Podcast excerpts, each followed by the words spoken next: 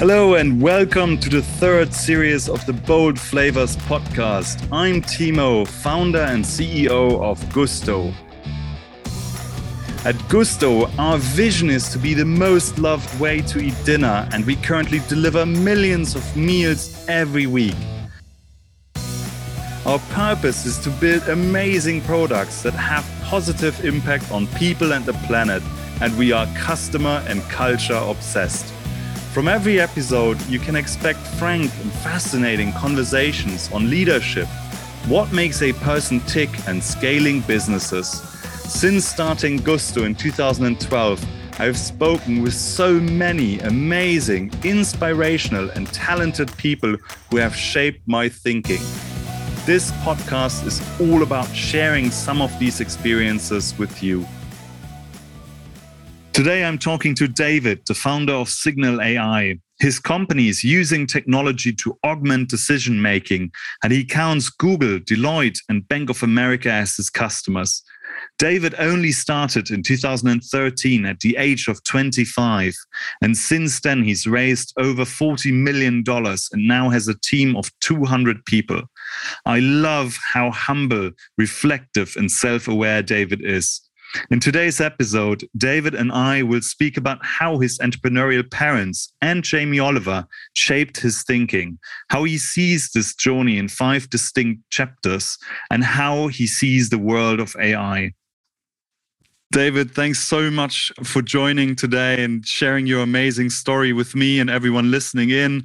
But before we speak about Signal AI and all your amazing success, just tell me where you grew up. Thanks, Tim, and, and, thanks very much for having me uh, on the podcast today. So, yeah, so I was I was born and I've I've, I've grown up in uh, in London, in the kind of Camden Town area. Both nice. of my parents are from kind of the southern southern southern Africa. My dad's from Zambia originally, and my mum's from Port Elizabeth in in in South Africa, and they emigrated to, to London over 30 years ago, kind of leaving leaving a country in South Africa that was in a lot of political upheaval and a lot of challenges. It was it was still the apartheid or the near the end of the apartheid when when they left South Africa. And so, yeah, they came they came to London with with almost nothing as as uh, as kind of immigrants to this country, and together built a built a fantastic business together. Actually, it's an executive search recruitment company. And so I've kind of grown up, although in London, both with a kind of immigrant mentality, I think, and, and also um, a kind of entrepreneurial streak in my life because, you know, around our dinner table was the continuous conversation about building their company and, and growing their business and both the challenges and, and the great pleasures that, that come with doing that. And, and, uh, and so both of those things have influenced me greatly, I think, in, in starting my own company. And how how do you feel like were you influenced in your childhood? You know, given given your parents didn't grow up in the UK, like what what are the things kind of that that stayed with you? I guess. Yeah, so I think uh, you know it, it, influenced me greatly, and I think um, you know I know many other startup founders and, and, entrepreneurs who also have this sort of immigrant background, if you like, either their parents, either their parents or, or themselves having having come to this country or to the US same, uh, same here. Yes, yeah, exactly. of course. Yeah. And so I think that I think that builds in you a certain a couple of things. Uh, uh, one, I think a certain outlook on the world, a, a perspective uh, as an outsider looking in, and and often I think that that sort of mentality is is really helpful when when building a company that's aiming to disrupt a, an incumbent industry or or a market. It enables you to to potentially see the the you know the challenges and the opportunities that exist within that within that legacy market certainly for me, I, I, grew up with a certain, with both that sort of outlook, that perspective as a, as a sort of disruptor and an outlier, kind of almost always feeling a little bit like um, an outsider in the schools I went to and the, the, the kind of the social context I, I, grew up in, you know, whether that was playing in sports teams, etc. I kind of had this outsider mentality. And I think that made me a little bit rebellious. I certainly, you know, had my fair share of run-ins at school when I was when I was growing up, and you know, I was a bit of a disruptor. But but I also think it it gave me this sort of yeah this this outlook and this perspective of someone who wanted to challenge the status quo of of seeing things slightly differently and wanting to wanting to you know change things for the better. And when I was younger, that sort of energy I think was what maybe got me in a little bit of trouble, whether it was at school or, or elsewhere. But as I grew up, I think I kind of learned to channel that that rebellious streak in a really positive way. And certainly that's what what helped shape my thinking when I started Signal. And, and as I built the company, that ability to kind of challenge the status quo and see the areas for for for, for improvement in the in the market and, and industry that we operate in. Uh, it's really fascinating. I, I also had my challenges at school and failed 10th grade because I decided not to go anymore. And and at some point, I think it dawned up on my parents or myself that I just need to channel all my energy into positive stuff and, and find like a great outlet um, for all that excess energy. Yes. Um, and then it kind of changed and there was a big inflection point and I got great grades, did really well in high school and university. But it kind of took a long time, I think, for for myself to get to know myself and for my parents to understand um, what to do with all that energy. And then you mentioned so your parents kind of started a business, scaled a successful business. Like what what kind of values did they teach you? How did it influence you until today? Yeah, well, it's. I mean, they, have built a phenomenal business, but actually, I mean, it's fun, it's interesting that you use the word scale. That you know that that that idea of of of scaling of of kind of hyper growth is is I think I think something in some ways you know not unique but but but certainly promoted heavily in the industry that you and I obviously operate in this mm-hmm. kind of mm-hmm. tech enabled growth kind of venture capital backed environment actually my my parents for the last you know you know 30 years have built a market leading company but they haven't you know it, it tried to or, or desired to scale that company you know they haven't grown internationally they they built a brilliant business with with great margins that that serves you know a phenomenal set of clients and delivers a great quality service but they almost purposefully kept it at this kind of boutique size and stage, interestingly. And they've had the same offices in Primrose Hill for for for I think over 25 years. You know, this, wow. this little set of Muse offices and you know 30 odd or 40 odd people who who who, who work for them. But I think what I learned from them was was were, were a couple of very very important tenants, um, which certainly have influenced my approach to, to to building a company. I mean, I think first and foremost everything they that they do is built around the people in their organization. And obviously they both you know they run an executive search company so their, their focus is on hiring fantastic people for for the companies that they work with. But actually inside of their organization they, they always had this very flat very egalitarian structure you know and this is way before that became a very popular concept within the within the tech landscape and the kind of silicon valley influence. You know they built an environment where you know young people and experienced people would work together side by side and and, and create you know great output for their clients. Um, and they you know they my mum particularly believed in fostering young talent getting you know really bright graduates and helping them grow and develop. And so i think that that kind of core value of, of treating people well of you know having an organization that is errs on the side of transparency that encourages young people to take kind of leaps in their career influenced me heavily. And then I think I also got from my my parents a kind of, uh, and again maybe it's linked to that immigrant attitude in a way, you know, a healthy dose of both kind of skepticism but also self-belief that actually you know you have a you have a right to be in the room you know and i think um, my mum who who really is the, the, the front and the face of the business you know she's worked with some phenomenal businesses and and you know at an incredibly senior level board level across across the country. And i think she always uh, both felt in some ways probably secretly a little bit like an imposter, but at the same time always took that opportunity to be in the room, no matter who who was there and how important they were. And you know, I think that that gave me a lot of confidence. Um, you know, when I founded the company at 25, you know, very young, you know, very inexperienced relatively to be confident that actually you know if i knew my material if i understood my market and my customer really well i had a right to be in the room and you know had a right to be doing what i was doing uh, whether i was working with older and more experienced people etc and t- t- talk to me about kind of that day or moment when you sat down with your parents and you said you want to start your own business. I don't know if they they dreamed about you taking over the family business one day. Like, how did they feel? Did they encourage you to kind of start your own thing, or were they upset, or like how how did it play out in the early days before starting Signal?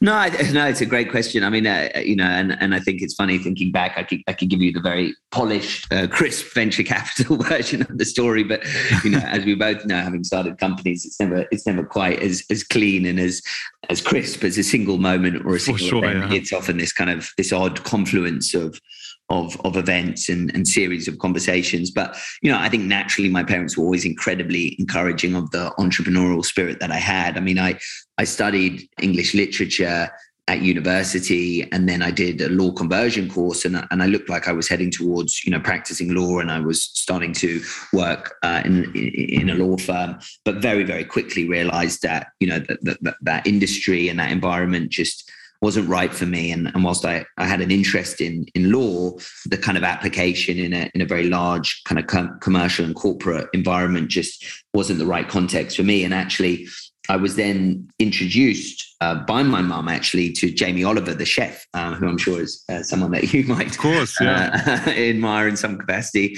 And he was, you know, he was really at the height of his entrepreneurial powers at the time. But he was, he was an amazing entrepreneur. You know, someone who'd come from, you know, uh, you know, untrained in business. You know, very dyslexic, but this brilliant kind of creative entrepreneurial spirit, and and his business had kind of just emerged around him from the force of his personality. And I was able to kind of work in his business and and and and specifically for him for kind of about a year, year and a half. And that was amazing because having come out of that legal context, but also having obviously seen my parents build their business, he outside of my parents was really the first other entrepreneur, you know, true entrepreneur I had really had a chance to get up close to and, and experience and be exposed to. And you know that certainly set a set a flame off inside of me you know and i you know i felt very strongly this is this is what i want to do. I want to i want to be an entrepreneur. I want to create something new. I want to build something no one else has built before. And that sort of creative energy and spirit that comes with being an entrepreneur was was incredibly attractive to me. So whilst i was doing that i was thinking you know what sort of business good I and, and, was I passionate about building. And and it's kind of odd you know as I said this odd confluence of different events and conversations kind of led me to that.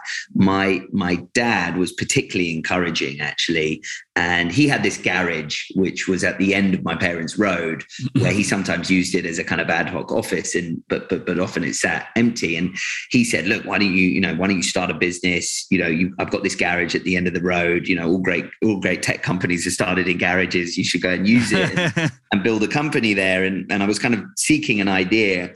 And actually, interestingly, my parents have, have produced a very, very simple newsletter for about 15 years now. And this newsletter essentially summarizes the most relevant kind of news articles and headlines from the industries that they operate in as an executive search industry. So retail and fashion and consumer goods and private equity etc and it's very simple. It's put together by a single individual in their organization but it's incredibly popular. And one weekend i helped my parents move this email newsletter onto a service, an email service provider, because it just wasn't scaling, and and they weren't able to to to send it to the broad number of people anymore. And so I helped them move it over. And for the first time, they had analytics on this on this newsletter, and and we looked at the data over the weekend, and I was shocked. You know, twenty five thousand very senior executives received this newsletter on a daily basis. And it was the chairman of mm. this FTSE 100 company and the CEO of this FTSE 100 company.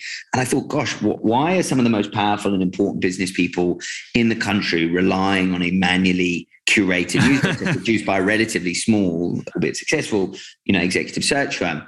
And so my dad and I had this series of conversations and we spoke about how do business leaders get information. And I said, can I go and interview 20, you know, 20 odd of these executives? And I did. I went and interviewed in my spare time, kind of 20 to 25 of these CEOs and chairmen and asked them how they were able to you know how did they get insight from outside of their organization? How did they understand what was happening in their environment? How did they get ahead of risks and opportunities you know faster and effectively for their more effect- effectively for their business? And you know what i found uh, perhaps unsurprisingly but it was shocking to me at the time was you know these business leaders relied on conversations with peers reading the ft and maybe a couple industry newsletters and actually, when it came to uh, understanding their environment and understanding the world around them, they were gravely unsupported in terms of having effective technology and tooling and radar to get ahead of these things.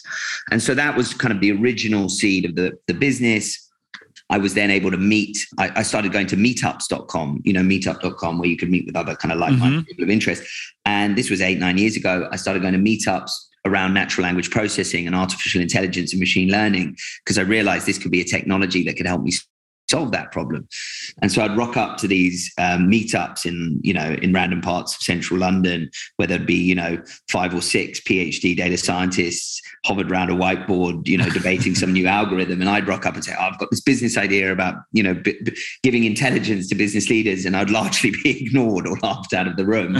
but I did meet a professor there who was a fascinating guy called Udo Kruschwitz, who, who, was a well respected professor in the field. And I told him about my business idea, and I think he took pity on me. And he said, Well, you know, there's this access now to these government grants where if you apply for an academic grant from the government, where you, the pitch is essentially to take nascent research in these cutting edge fields of technology and apply them in a commercial context, the government are awarding certain grants. So why don't we apply for one together? And so we applied for this government mm-hmm. grant and we were awarded a couple hundred thousand pounds. And Udo then introduced me to my now co-founder, Dr. Miguel Martinez, who was finishing his PhD in, in machine learning at the time. And that was how, you know, that was how it all came together. And we, we started Signal in the garage. Wow, really, really fascinating.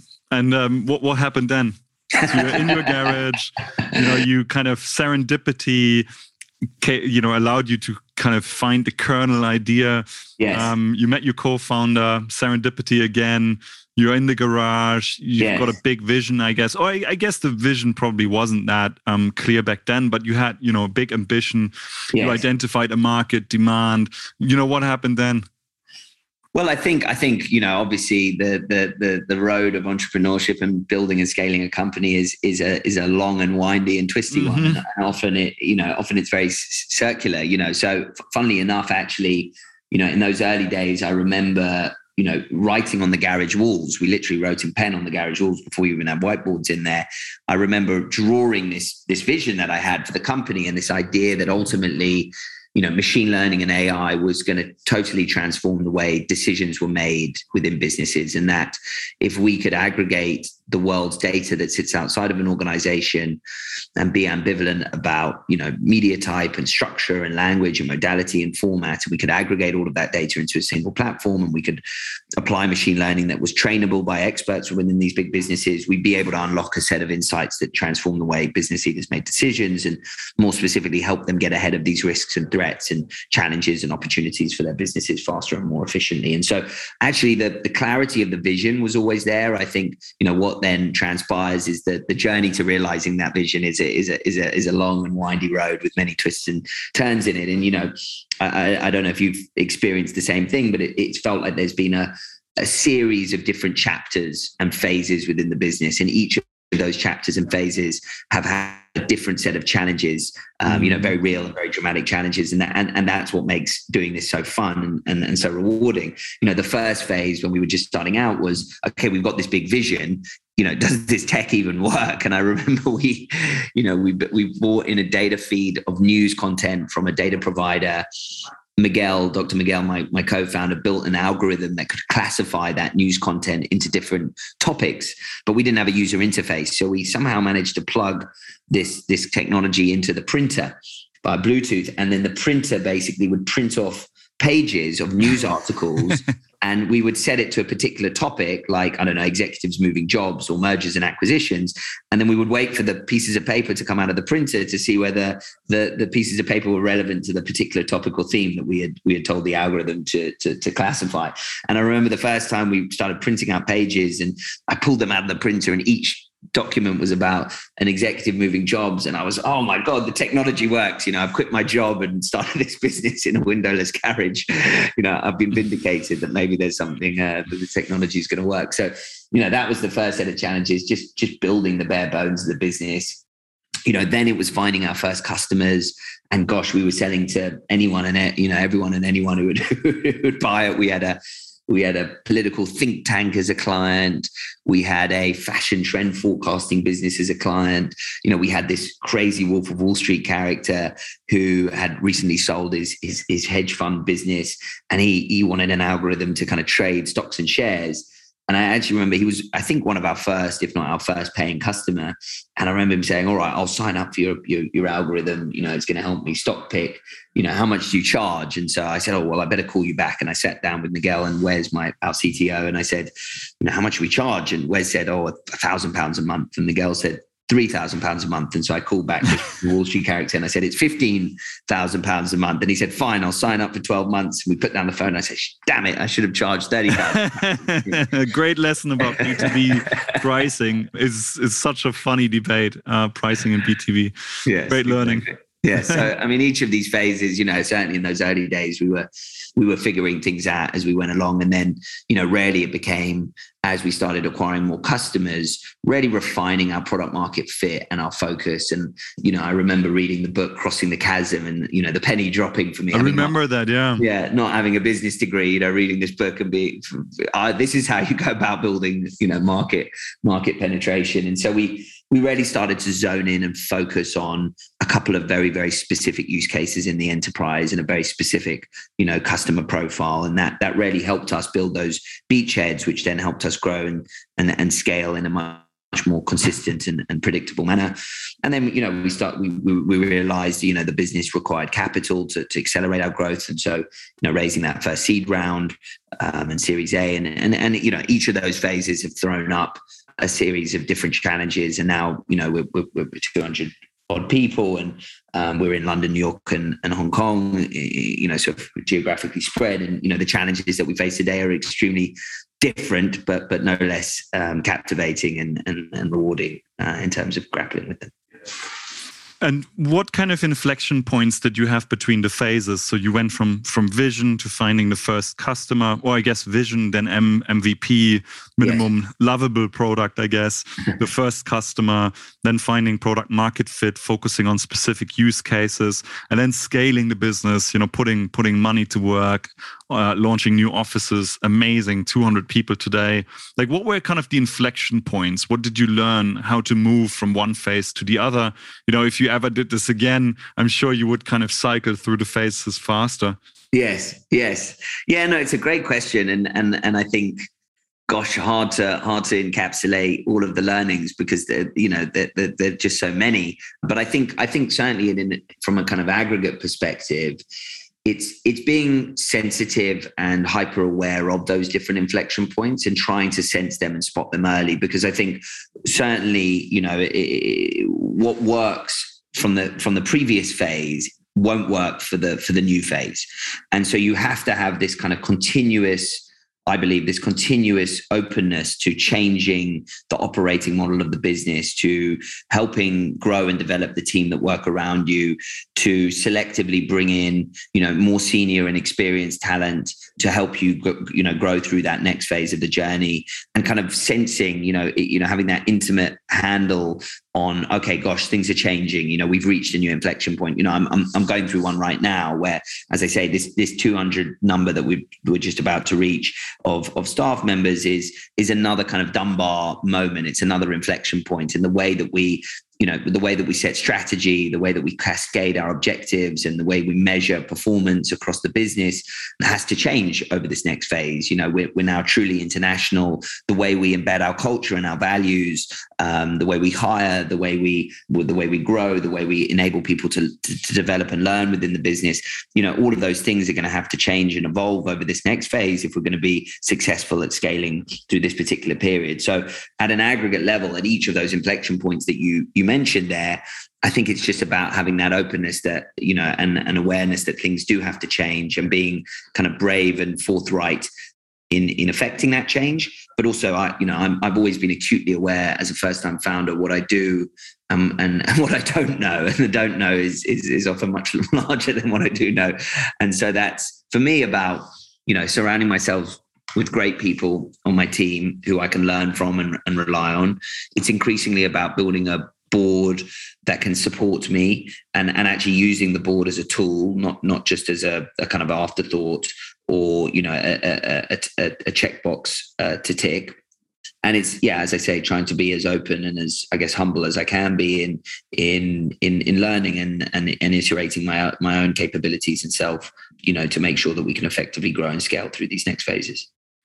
I love these reflections. Thanks for sharing, David. And, and I guess just on a more personal level, what is it that you learned about yourself, your leadership preferences, your biases? Like you must have grown so much as a leader, as a CEO of 200 people today.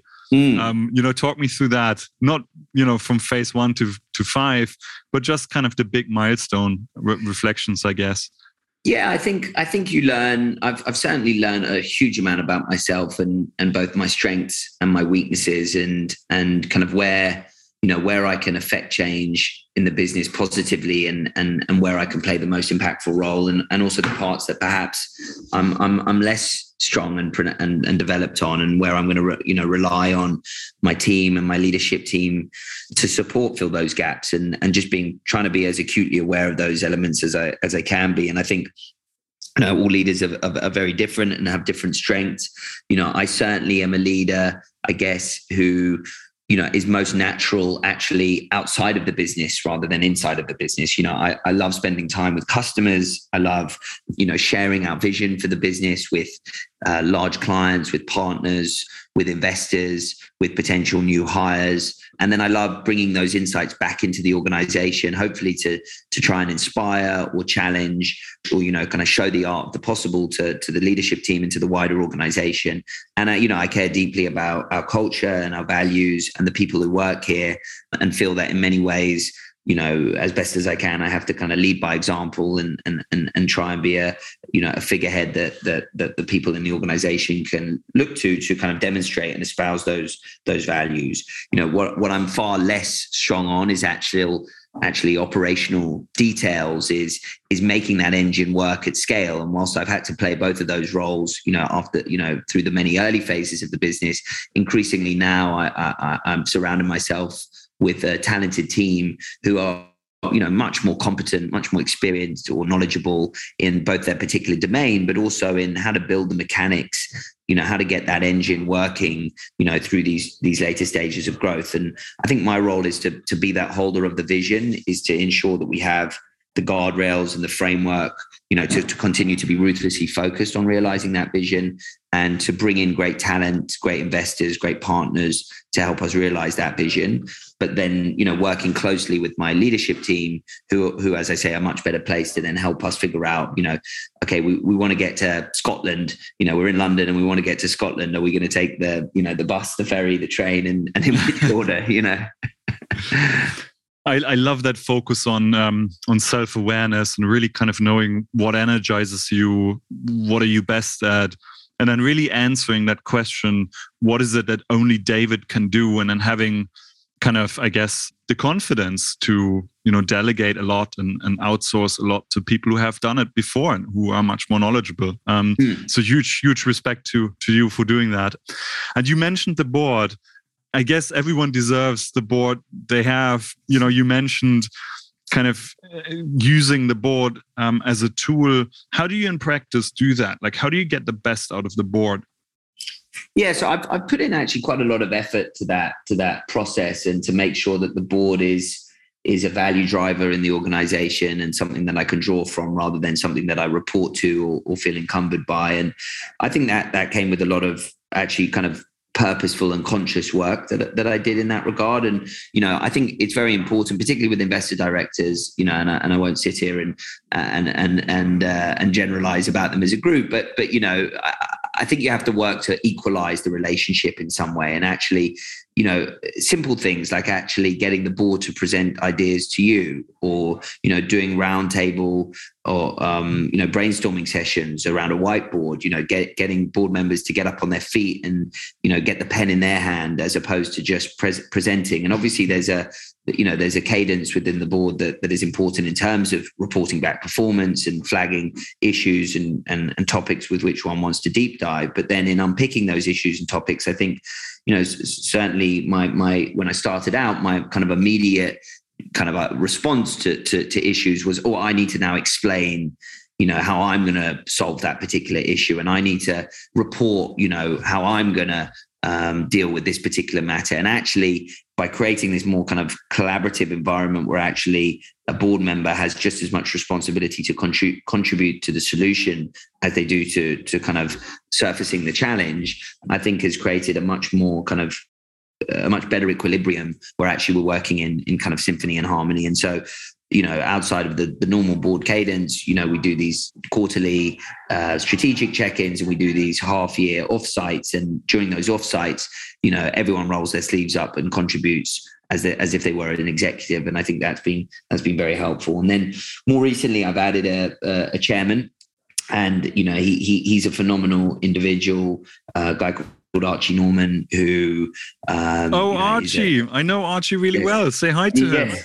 Yes, yeah, he's a great do. guy. Absolutely. I love Archie. Yeah, yes, an amazing titan of British business and yeah.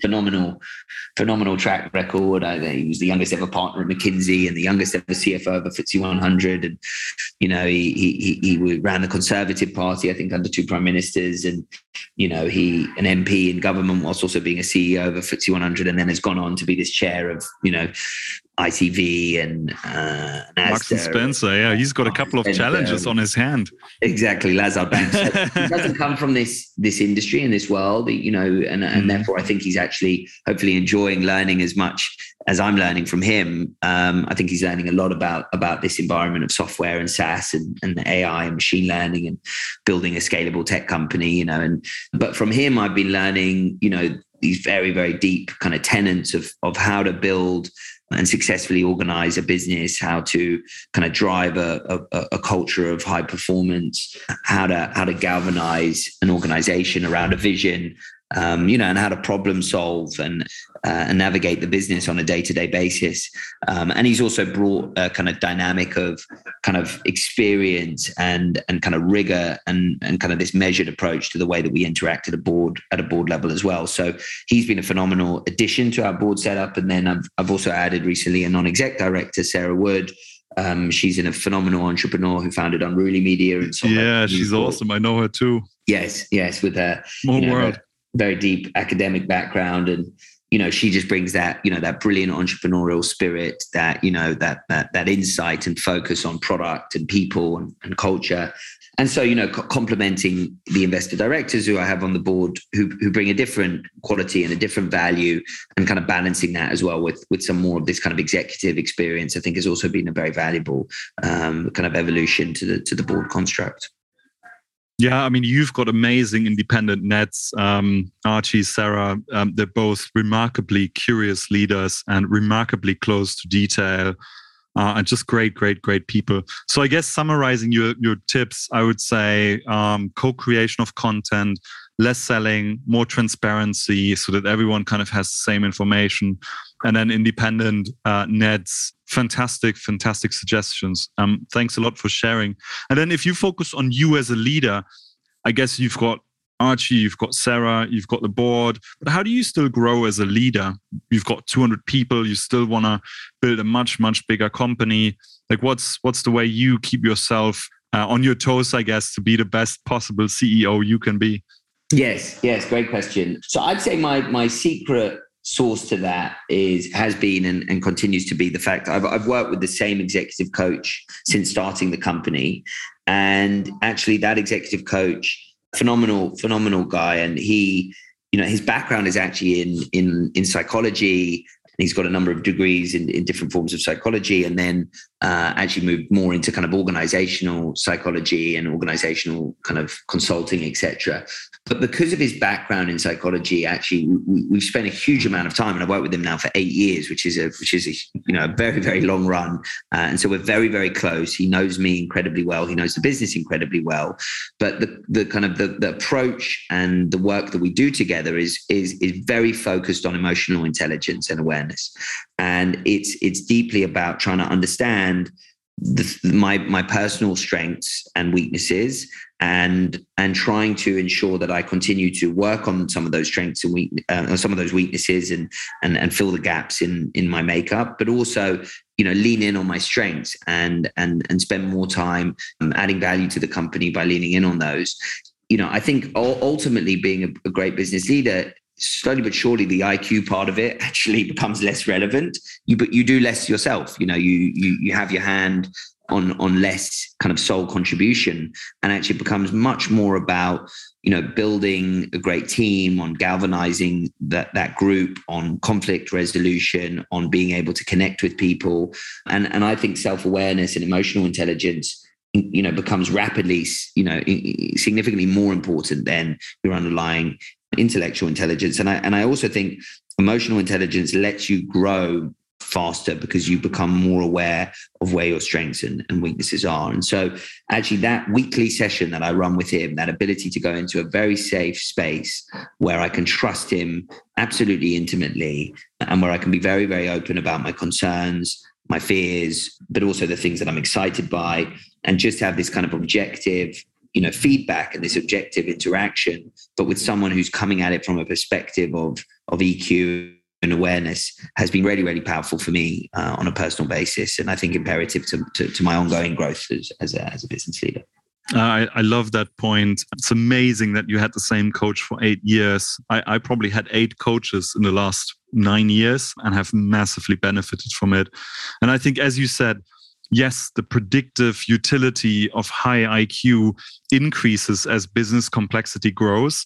But as you said, the real differentiator is not IQ, it's it's uh, EQ. And as the stakes get higher and higher, as you cycle through all these phases, like EQ becomes so so so important.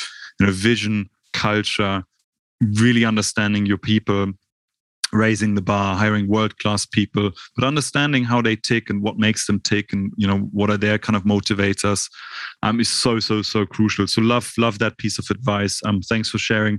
I've I've rarely ever talked to anyone who's got weekly coaching, which I find really amazing. Mm. I, I should probably consider that. Mm.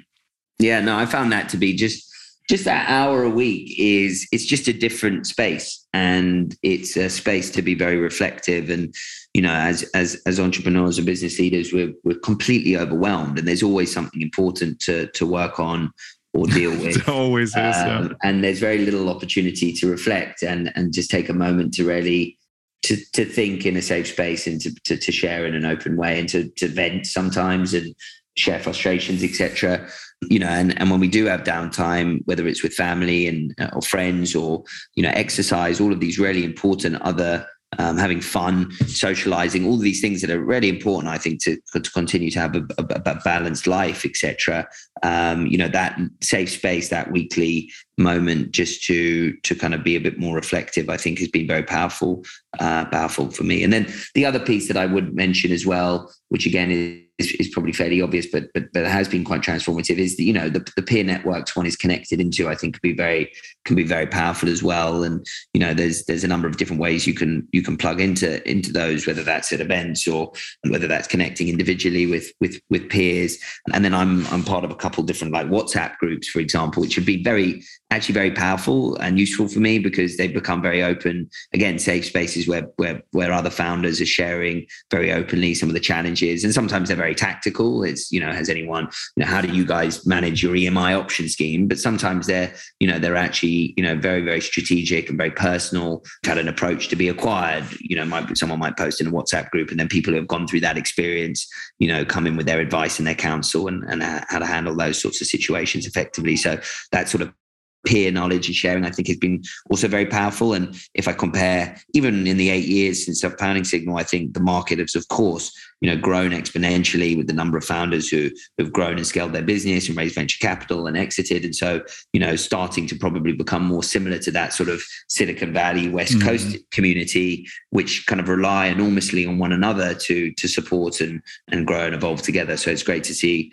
the kind of London tech scene and, and even what you're doing here with this podcast uh, is another example of of kind of building that sort of network connectivity that hopefully helps other people to to grow successfully too. Uh, agree. And so we talked about coaching. We talked about peer networks.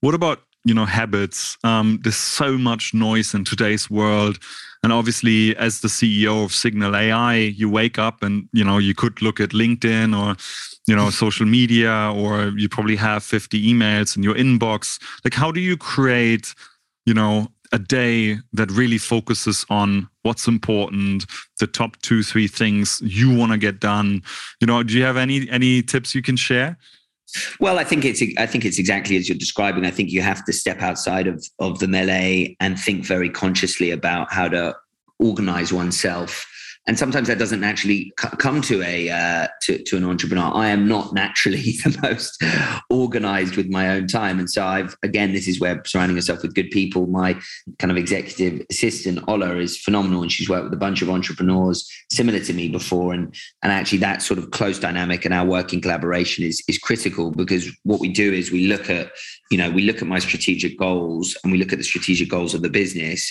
And then we are very prescriptive in in aligning the time that I'm spending to ensure that I'm achieving and prioritizing those goals. Because you know we can absolutely, as a CEO and entrepreneur, fill the time allotted with a million and one things, but actually you need to be very considered and conscious about how you're spending your time. And so that both then reflects in in the weeks in the calendar, you know, and and what meetings I do or don't take, or what I am and I'm not prioritizing. But it also then feeds into the things that I, I need to talk about and prioritize. For example, with my reports and with people who work around around me.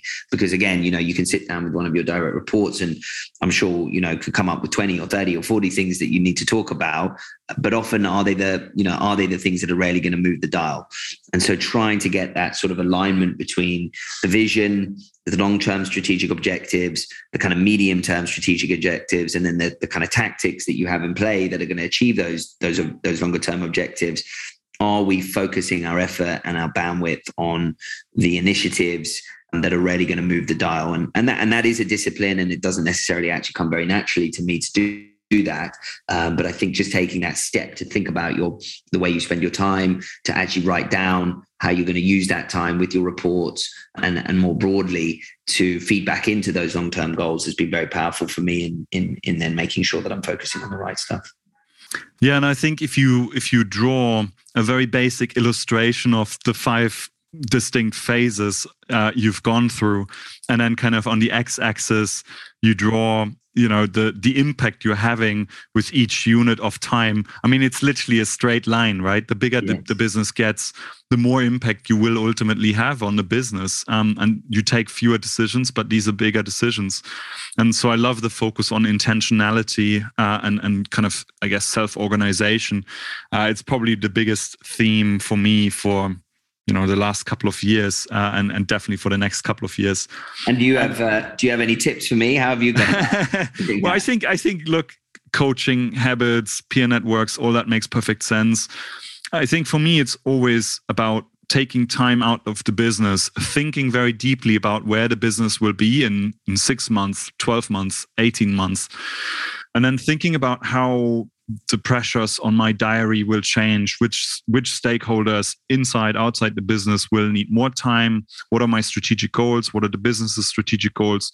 And then on the other hand what gives me energy? What motivates me? What are my core strengths? You know and how do i bridge the two? What more can i mm-hmm. delegate? What do i mm-hmm.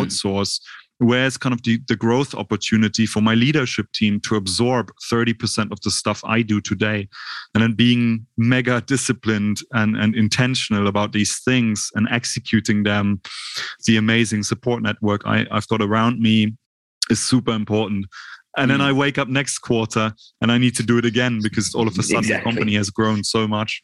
It's amazing.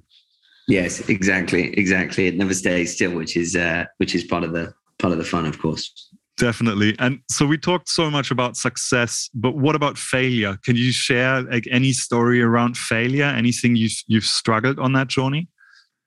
Oh gosh, I mean the the yeah the challenges and and, and failures have been uh, have been countless, and I think you know I think that that's natural and and needs mm. to be acknowledged and and even celebrated because I think that's where you do your best your best learning. And you know we we've gone through lots of different challenges you know whether that's you know hiring you know the wrong people at the wrong time and the learnings of how to spot you know where, where, you've made those mistakes and how to move quickly and decisively because actually it ends up being better you learn in the long run for, for for not only just for the company but also for that individual as well and so that's that's been a huge learning for me how to try and spot those signs how to try and avoid hiring the wrong person in the in the first place and taking you know taking the time to to really understand culture fit and to really understand a person's drivers and motivators and background and and, and whether that's going to mesh well within the organization so there's been countless of those examples you know we we, we work in a in a fascinating and very fast changing environment in in in the signal world specifically where we have um, you know numerous partners who provide us data and who we work with to extract insight and, and, and intelligence from that data. And that itself comes with a whole host of challenges around, you know, ensuring that we manage and protect their data effectively and the, the, the, the way that we deliver that to clients. And actually, in many ways, we have a, a very large responsibility to be a custodian and, uh, and to, and to, you know, manage that, that, that process and be that conduit in an effective way. And so there's been huge uh, learnings related to that and then also i think you know a business like signal there's always this this this tension you know and and trade-off between actually kind of short term kind of revenue growth if you like and acceleration versus long term value creation and IP creation, for example. And, and, mm. and, often you're trying to find the alignment between those two things and make sure that you're getting the balance right. But sometimes actually they can be in conflict with one another. Mm. And so for a business like Signal, where the applications of what we've developed are so broad uh, and the potential is so great, you know prioritization and and and making those choices and understanding those trade-offs is is probably one of the biggest challenges uh, for me as a leader and for us as an organization. And so you know it comes back to that ability to be considered and, and focused and the prioritization becomes absolutely critical um, and knowing when you know knowing when to pull that lever of short term versus long term and and you know different times in the business and different parts of the cycle uh, that you're going through uh, will require you to pull that lever in different directions and and that challenge will only grow and grow and grow. indeed, indeed. Um, but it's a fun challenge to have. It's a great, great luxury problem um, to have. And the one theme that really comes across strongly is that in the early days you fail fast, and today you succeed slowly you know in the early days you just kind of made up the price point you charged the hedge fund manager yes. today you probably have you know long board deliberations or leadership team deliberations to kind of find the right pricing strategy and agree it yes. so how how as a leader and i guess as an organization how do you train yourself to think differently yeah, it's very it's very difficult. Again, I think a lot of that comes from the surrounding of you know surrounding oneself with with the right people who have the right experience and who can help kind of institute these new processes. I think again, like like anything, it's also about trying to find a balance because on one hand, you know that entrepreneurial spirit, that ability to move fast, to break things quickly, to iterate, uh, to experiment, and and then to take the learnings from those experiments and and, and drive increased performance and enhancement for the business is is what differentiates you know an organization like Signal signal perhaps from some of the more legacy incumbents that dominate our market. And that's what that's what's given us our ability to to to, to penetrate and disrupt the market. So you don't want to lose that attitude and that culture. And yet at the same time as i mentioned earlier the things that worked historically aren't necessarily the things that are going to work in the future. And so you also have to mature the organization. You have to introduce the right set of processes and the right sort of deliberations as you describe it when it comes to you know very fundamental strategic decisions. So finding that balance I, I, I have no silver bullet for it. And and you know often that comes through good healthy open conversations with one's leadership team i believe. You know the ability to challenge one another constructively and in a safe environment. You know the a healthy dose of of tension both with your you know within your team and also with your with, with your board but always in the context of a very supportive and collaborative environment. And i think that enables one to unpick those knotty issues and to strike that balance effectively between you know moving fast and being entrepreneurial and making decisions quickly whilst also making sure that one becomes more measured and considered in, in, in some of these larger strategic areas.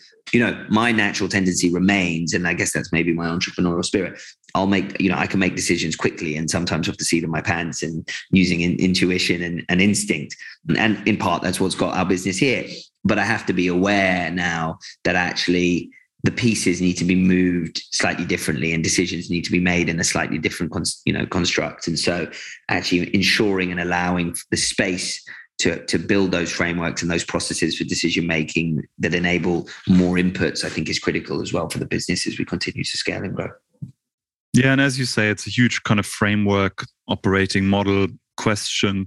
I mean, on a personal level, for me, the question is how, out of 100 decisions, how do I push 90 into the front line and, and not be involved? Mm. Um, and then of the 10 that are kind of remaining, what are the ones that are one way door decisions? Which ones are two way door decisions? And so the one way decisions are the ones that are huge impact and I can't, you know, change them. I can't just walk back and take the next door. Yes. And so really kind of zooming in on these and then spending all the time I have on these over weeks or months um, is really important.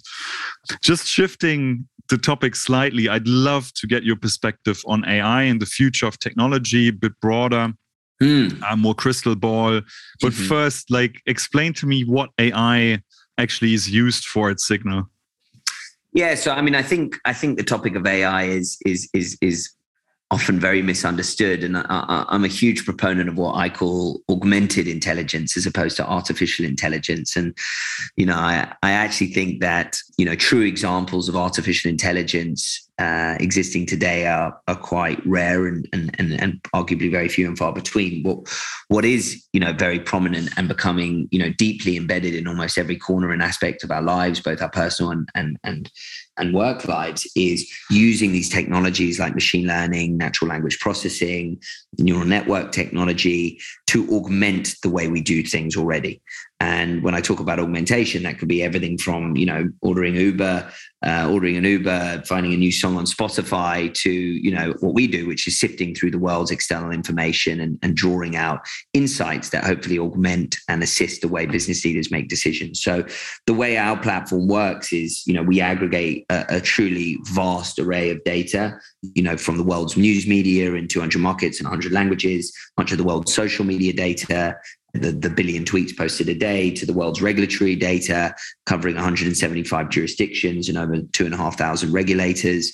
Um, the world's broadcast so global coverage of tv and radio it's about 7000 tv and radio channels that we automatically transcribe from audio and video into text and back to the audio video files. And then increasingly what we describe as alternative data sets which are structured information quantitative data financial performance of organizations survey data that might be you know an organization might run. And you know our first core competency we built out is our ability to just harness this vast deluge, this vast array of unstructured data and, and, and, aggregate it into a single platform on a, on a real-time basis.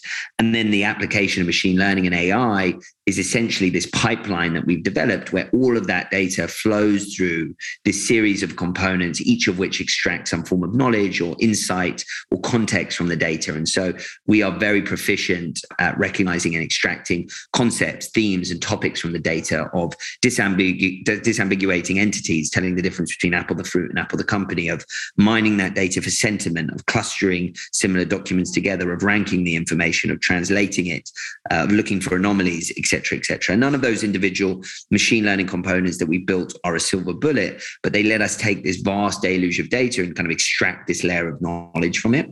And then there's a second layer of machine learning where our customers can train up those models that we've developed with their own proprietary knowledge and domain expertise. And this enables them to create their own taxonomies or digitize their own frameworks or build out their own set of signals with which to apply to the data in a much more personalized fashion.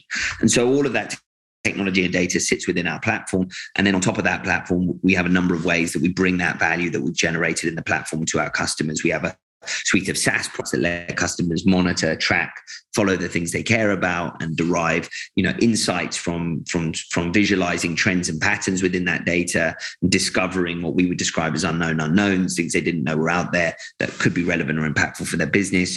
We have a suite of API products that let clients integrate that value into their own products and workflow. They can plug Signal into their CRM or into a business intelligence tool like Tableau and combine our external perspective with the internal data that they have inside of their organization.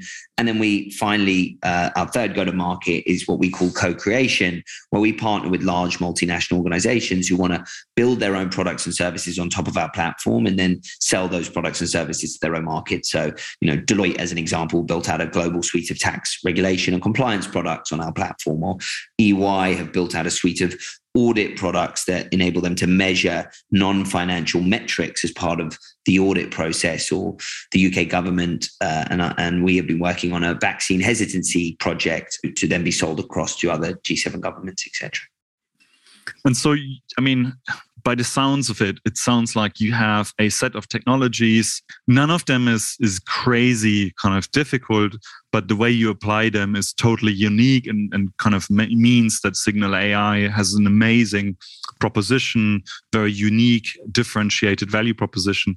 But if you kind of fast forward by the next 10 years, you know what will impact the world the most in the next 10 years? Is it the application of existing technologies or is it the development of new technologies I think it's a combination of both. I mean, if you if you think about what Signal does, you know, the sheer volume, you know, the terabytes mm-hmm. of data, the billions and billions of documents that we're processing on a daily basis. I mean, even a decade ago, that just would have been price prohibitive and yeah. occasionally impossible to do what we what we do. Probably the the advancement of the capabilities that we've developed and others are developing around extracting insight from that information, and you know, the the work we're starting to do around, for example, anomaly detection and, and proximity scoring and prediction you know, essentially mm-hmm. is the next wave of, of innovation in, in this particular area, the ability to spot crises or events from the environment before an organization was even aware that they exist. You know, the the, the changing dynamic, the nuanced changing dynamic of a of an organization to a particular issue or risk or topic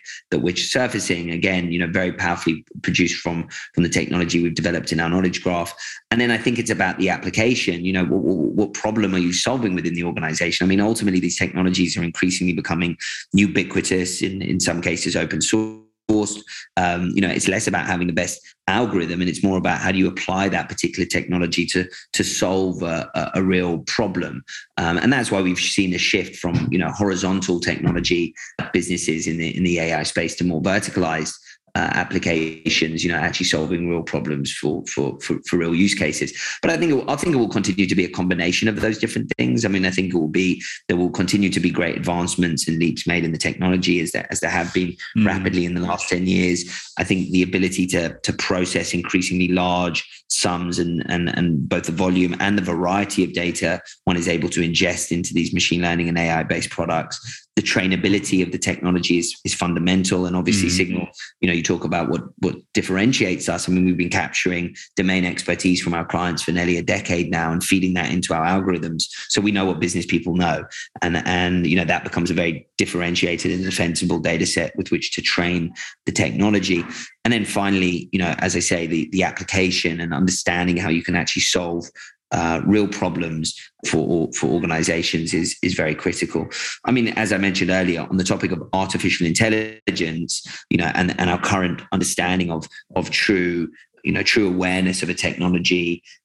I, I, I still have yet to see real practical examples, true examples of that from across industry. But what we are seeing is this technology weave itself into into every aspect and corner of our lives, and and that makes you know the ethical and and regulatory questions and challenges no less relevant or import, important they're just different. It's it's a it's a nuanced difference to perhaps some of the hyperbole uh, that is used to describe this technology across uh, you know in, in broader forums David, and just as a final question, are we in the age of exponential growth, kind of leading us to all kinds of abundance? Or are we in a world where we see kind of 2% growth, if we're lucky, every single year? Like, do you think technology is accelerating everything? Are we at an inflection point?